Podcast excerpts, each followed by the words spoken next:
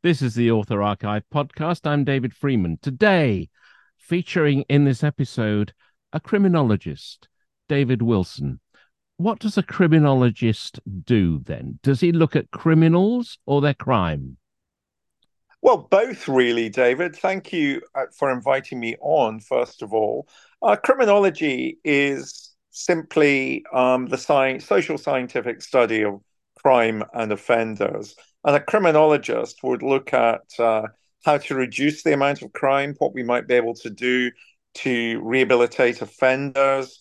A criminologist like myself, uh, who has applied experience, might also assist in terms of the development of policy in relation to offenders, might assist in relation to live police investigations. So criminology is always regarded as a rendezvous subject. You know, it takes its inspiration from different uh, disciplines sociology, psychology, anthropology, history, and so forth. Um, so it's a rendezvous discipline, and it's a relatively new discipline. And so I, I sometimes understand why people are, are confused by it or intrigued by it. But in effect, it's looking, it's a place, a meeting place criminology is academically a meeting place where people from different backgrounds come, can come together to discuss crime and offenders. I've asked you to talk to me because you have written this book, A Plot to Kill, which has a lot in common with a BBC television drama that was recently shown called The Sixth Commandment. Now, A Plot to Kill, you wrote a little while ago, and it's about a murder it's about um, a novelist English teacher being murdered by a much younger man.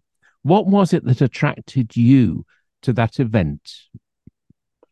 So initially, I wasn't attracted to that event at all um, because I had my previous book, the book immediate I had published immediately prior to the book, A Plot to Kill, that is about the murder of Peter Farquhar, by uh, a younger English student called Ben Field. I had written a book about a murder in my hometown in Scotland that took place in the 1970s. And I realized that in writing that book, there was a lot of, um, you know, if you want to discuss murder, you have to look under stones, metaphorically. You have to shake a few trees and things fall from the branches. And I realized that even writing a book about a murder that took place in the 1970s, people didn't welcome that. And so initially, I wasn't attracted to write this book at all, but I did so because the murder of Peter Farquhar by Ben Field took place in a town where I've lived for the past, I think, 30 odd years. And therefore, everybody kept asking me, Am I going to write a book about the murder? And in the end, I thought I could, but I didn't want to write. By the time I came to write the book, there had already been um, a Channel uh, 4 documentary about what had taken place. And there had already been a five live um, special about the murder that had taken place. And so I didn't want to just simply write a police procedural, a true crime police procedural, but I wanted to see if there was some way into telling the story of what happened to Peter Farquhar by bringing Middle England in as a character, by bringing the books that he wrote, by bringing in the books that he loved, the books that he taught to Ben Field as an English student at the University of Buckingham. Now, in your book, A Plot to Kill, the place, the location has um, a very big part in the story. Now, this is just on the the outskirts of Buckingham, isn't it? So, I mean, I've been through Buckingham and it's not that special, David. So, how does it merit a place of interest to to look at this murder through? Yeah, a fair point. Um, Buckingham is, of course, or was until Aylesbury um, took over the uh, county seat of Buckinghamshire. And the reason why Buckingham's a town of about 15,000 people, and because it's not on the main railway line, people do what you've just described, David. They pass through Buckingham. But Buckingham really genuinely is at the heart of England. It is geographically the middle of England. And it is a very kind of well to do place. It's got a private university, the University of Buckingham, where Peter Farquhar taught and where P- uh, Ben Field attended and would do his undergraduate English degree and then a master's and PhD in English. And that's how he and Farquhar first met. Um, Buckingham is also the place where I think, as a Scot, I felt really represented something in class terms, in cultural terms, that one could use that shorthand of being Middle England. And it was those kinds of conservative uh, with a small c, and also the hypocrisy of Middle England that so intrigued me. I, I wanted to write about Peter and the murder from the point of view of a community trying to come to terms with what had happened and how Ben Field went about grooming that Middle England community so that he was accepted as a poster boy for the university, as somebody who was five days away from ordination training as a priest at a, one of the local churches uh, in Buckingham, and where very much he was seen as being a, a, a dependable young man in uh, that community. I wanted to understand how he groomed the community and how the community failed to recognize what was happening in front of its own eyes. Now, this was happening just down the road from where you live. Did you meet either of these people, Ben or Peter? I met, I mean, it's impossible not to have met them. You know, it's a small community. And so I shared an optician, a dentist, a GP with Peter Farquhar. And I knew him to say hello to, but I did not know him. So the way that I went about writing the book, though, was that he ran a book club in the town called the Stowe Reading Group. Sometimes it was called the Stowe Reading uh, Reading Circle, and of course, uh, Peter had taught at Stowe School, which is uh, um, one of the independent schools in the local community. And so I knew people that had been at the book group and uh, and so forth, and they could uh, conjure up a picture of Peter for me. But of course, I've already mentioned there had already been a Channel 4 documentary and a Radio 5 live special about what happened. So getting the background detail on Peter and his life really wasn't uh, difficult. What, what I what I wanted to do with the book was describe within the book the sorts of things, the literature that Peter loved and taught Ben Field. I never met Ben Field, but I did meet um, his um, tutors at the local university, University of Buckingham, and I did meet uh, his sidekick, who would eventually be found not guilty of all charges, a man called Martin Smith. Now, Martin Smith appeared in the television uh, drama and he got off. And I mean, in the drama, a little thing was made of that he was a magician, uh, which added a little bit of uh, extra sort of interest to his piquancy to his character. And if, if we move through to the end of the story, um, Ben is found is charged, and he's he goes to court, and the the sidekick, his his uh, magician sidekick, is also charged, and his brother. So I I've struggled to see where the Field family, whose father is a parson and his mother is uh, a counselor, I I failed to sort of decode them. Did did did it become obvious to you? Um, what became obvious to me uh, was the underlying personality of Ben Field, because I would say he had a personality disorder, which I would label as psychopathy. I think he was a psychopath. His parents turned up every single day to his trial. And clearly, you, you point out that his father was uh, uh, a vicar.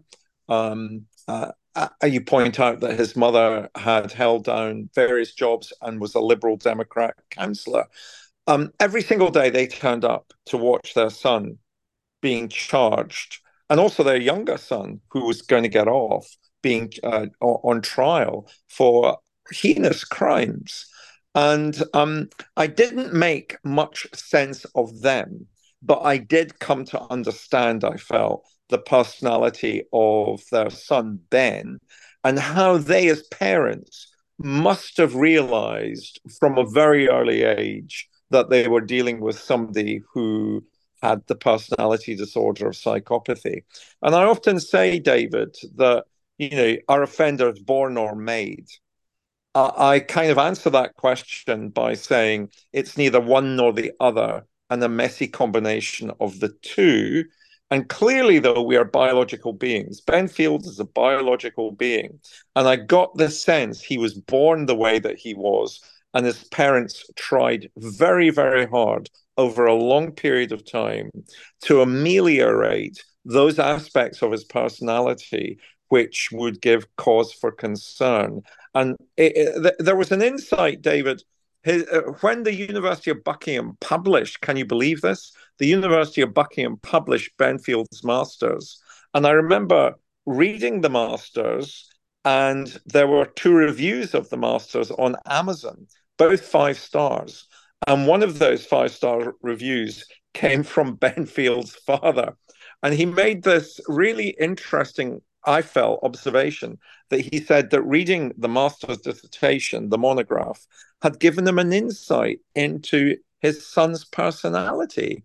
And I thought, my gosh, this is a very odd place to make that statement. And really, did it take this long for him to gain an insight. Ben Field, by this stage, was in his 20s. Did it really take him that long to get an insight into his son's personality? But it seems, reading about Ben Field and seeing how he was portrayed on the TV, he's had the ability to be a myriad things uh, in the context of where he happened to be. He could be an astute student, he could be a wonderful leader he could be a provider of homosexual services on Grindr. He had the ability to charm older people. So was that because he was greedy and wanted money? He he seemed to be untouchable. Who who used the who used the phrase snake talk? He seemed to be able to do anything in any environment. Yeah, and which is a real um, a real insight into the psychopathy mirroring what it is that you want to see in them. It's yes. a way that they can gain clo- closeness to you. They want to get close to you so that they can then use you. Uh, you, because if they're close to you, you will reveal information about yourself, which ultimately they will be able to harness for their own ends. Psychopaths are wonderful mirrors. And so he could be this uh, scholarly uh, English student to Peter Farquhar, to the University of Buckingham, to others that he seduced at the University of Buckingham. He, he went on to have a relationship with his PhD supervisor at the University of Buckingham. Um, he's quite, yeah, and, and the mirroring I felt, I call him in the book, David, a less talented Tom Ripley. Um, psychopaths are very, very good at showing you what they think you want to see. Yes, um, and Ripley, that's the talented Mr. Ripley, uh, as invented by Patricia Highsmith, isn't it? That's um, uh, who who's also portrayed beautifully in a movie. And would it be fair to say that Ben Field suffered no remorse at all? He just yeah. shut it off. Yeah, that, because again, one of the underlying i usually say that psychopathy is a is about having three different constellations of traits and one of those constellations would be an inability to empathize, an inability to walk in another person's shoes. And therefore, he would know the words of remorse. Yes. He would know how to say he was remorseful, but he would not feel that.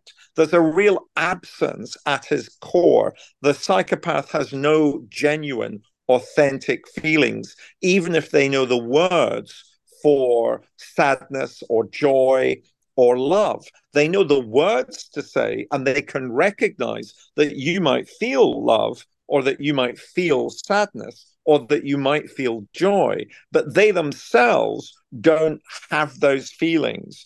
Um, it's a, it's a, a, a horrible personality disorder. But no, you're right. Uh, ben Field will have no remorse. He will know the words to say to express remorse, but he doesn't feel those words. He has no authentic, genuine emotion.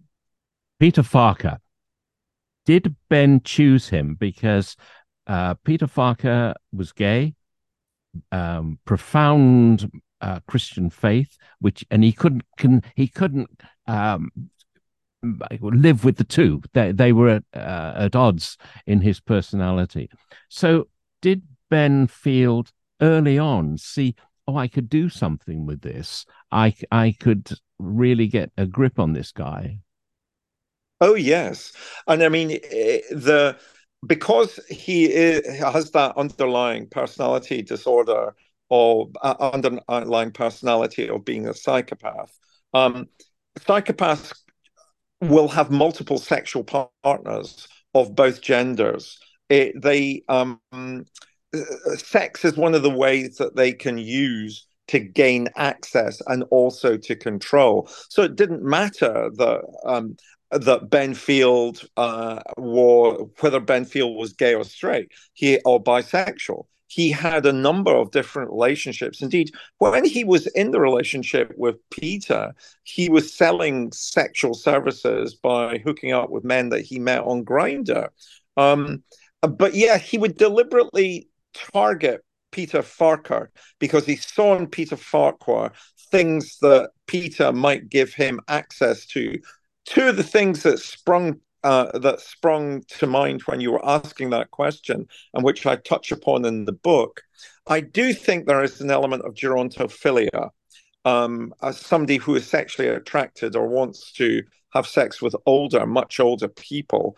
Uh, and then the second thing is what we were discussing earlier about Middle England and the hypocrisy of Middle England and the hypocrisy of the Church of England. Because, of course, it's homophobia that is the context for this murder taking place in plain sight. And I say in the book, you know, if Peter had been a straight man and had had a relationship with a female student of the same age as Ben Field, there would have been a lot more discussion and a lot more intervention in relation to what was happening. But because it was a gay relationship, there was a kind of don't see, don't talk, uh, can't we we just don't want to go there. I call it in the book weaponized gentility. People kept saying it's their business and it was that and of course what their business was was that poor peter farquhar was being slowly tortured and by by his gay lover. And slowly poisoned as well. And it seemed that the ultimate cruelty peter comes over as um, a very decent guy, but he can't he can't fight off a young, obviously attractive man who says he loves him. That seems to be the ultimate mischief, ultimate unkindness. And the, tra- and the and the ultimate tragedy for poor Peter was that he was born at a time and came of age at a time when being gay was still against the law and seen as an illness in this country you know, he went to university um, uh, when it was still illegal to express a sexuality. And then when he ultimately does discover somebody that he wants to have a relationship with, he is poisoned and tortured by that person. And so I felt, you know, it, this was just so sad. And his books, he self published three books.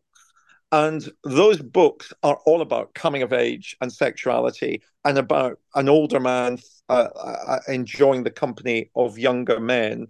Uh, and, and it was all about how his books were working out the, uh, the dilemmas that Peter himself faced as a gay man growing up at that time.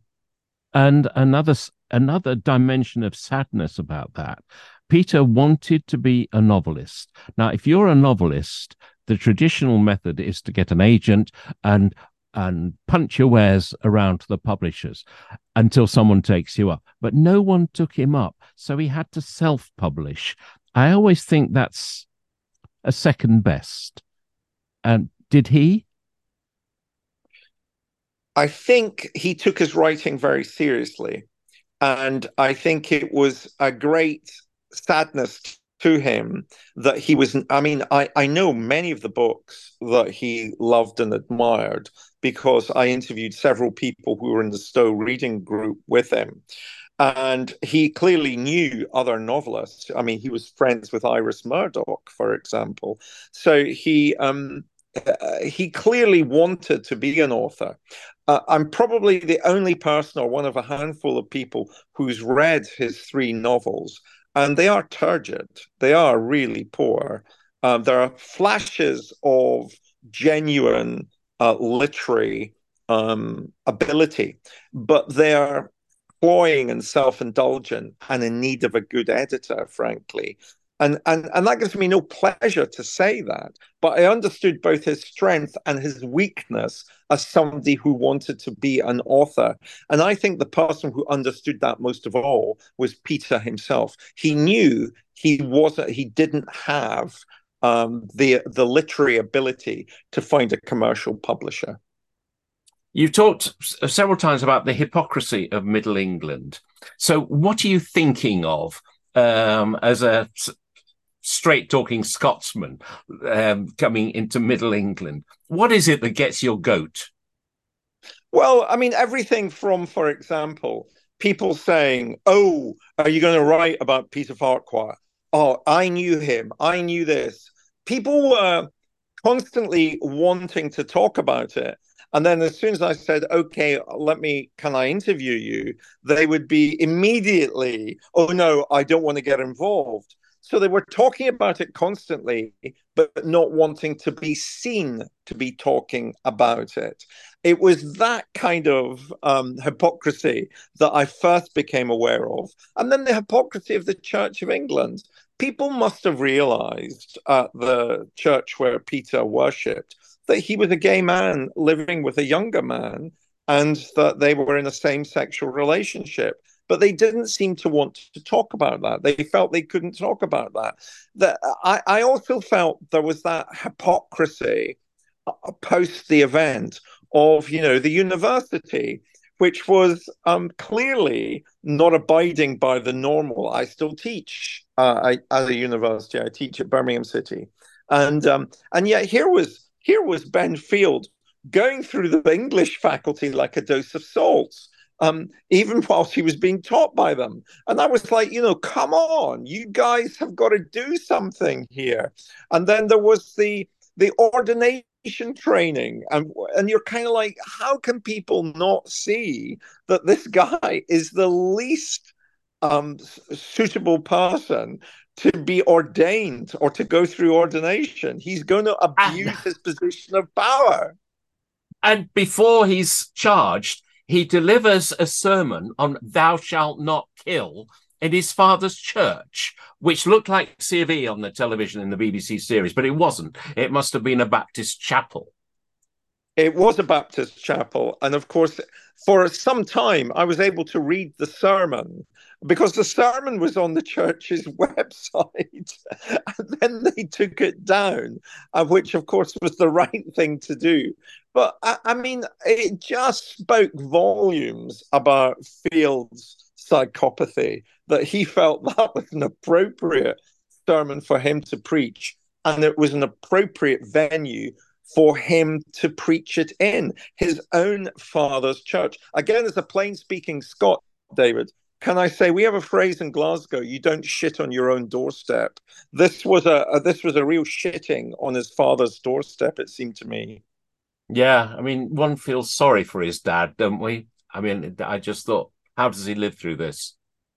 Well, I felt sorry for his uh, for his mother and his father because it was quite clear that you know they will be the they will un- undoubtedly be the people who will not attract our sympathy uh, because quite rightly, our sympathies will go to Anne Moore Martin's family and our sympathies will go to Peter Farquhar's family. Um, but I also felt a great deal of sadness for them watching them at court because it was quite clear how their hearts had been broken. Anne Moore Martin, he that was the lady that he had a relationship with after Peter had died. Is that the point when the community woke up and went, hang on a minute, he befriended an old man and now he's befriending an old lady. Hang on a minute, there's something not right here. Well, it was actually uh, Anne Moore Martin's, what's a member of Anne Moore Martin's family that raised the alarm because, of course, um, Ben Field had snake talked his way into Anne's heart. And again, the magician and some of the sleight of hand things become interesting here, don't they? There would be writing that would magically appear on uh, mirrors and so forth. Um, so, yes, um, that's when things begin to unravel for Ben Field. But of course, it's interesting as well, isn't it? That that would be heterosexual, that relationship, whereas the same sexual relationship doesn't attract the same interest. He's um, tracked down he's charged, he goes to court. But another interesting thing is there was a jury, and it seems the way we talk about it is cut and dried. But how long did it take them to talk about it before they charged? Yes, I mean, it, it took ages to bring the charge, uh, ages to um, for the jury being out before they reached a decision. And remember, they found there were some charges that were dropped in relation to Ben Field's younger brother and Martin Smith, the magician. So this was he was incredibly well defended at court by his barrister, and it was a complex case. And juries have to get their heads round a kind of textual analysis that takes place within the court about the so-called rap battles that took place between Ben Field and his poetry and the kinds of things that Peter wrote in reply. There was a real, you know, uh, very quickly uh, the relationship, Field got what he wanted out of the relationship very, very quickly, and then just wanted rid of Peter once he realized he wanted to move on to the next person. Uh, but there there was a great deal of there were a great deal of emails, text messages. There was a great deal of obviously we had Peter's three books themselves, some of which the final book called A Bitter Heart, which really gave me the insight into what happens to poor Peter. So there was a lot of literature surrounding what had happened, and the jury had to get their head around all of those things with Field's barrister putting up a completely different narrative in relation to how those those things should be interpreted. But as a criminologist, has justice been done? Oh, absolutely. Uh, yes. I mean, they, Ben Field Benfield was very guilty, and I keep saying Buckingham dodged a bullet because if he had not been stopped, Ben Field would have become one of our most uh, infamous serial killers. Again, people don't realize, David, that the group of people who are most regularly targeted by serial killers in our culture are women over the age of 60. You know, I used to describe women over the age of six as 60 as elderly women. And then I turned 60 and thought, uh, well, I'm not elderly. Why do I keep describing them as elderly? But older people in our culture are the are the group that are most regularly targeted by serial killers. And if Ben Field had not been stopped at this point, he would have gone on and killed others. Wow it's um, I don't like the idea of true crime uh, being presented as sort of entertainment, but it is a gripping read, A Plot to Kill by David Wilson. David, thank you so much for your time. Well, thank you for asking me. And, and I agree. I don't like true crime being presented as a form of entertainment. True crime has to show a mirror up to society. This is why these are the kinds of people who will fall victim to murder unless we do something about it. And that's what I hope A Plot to Kill has done.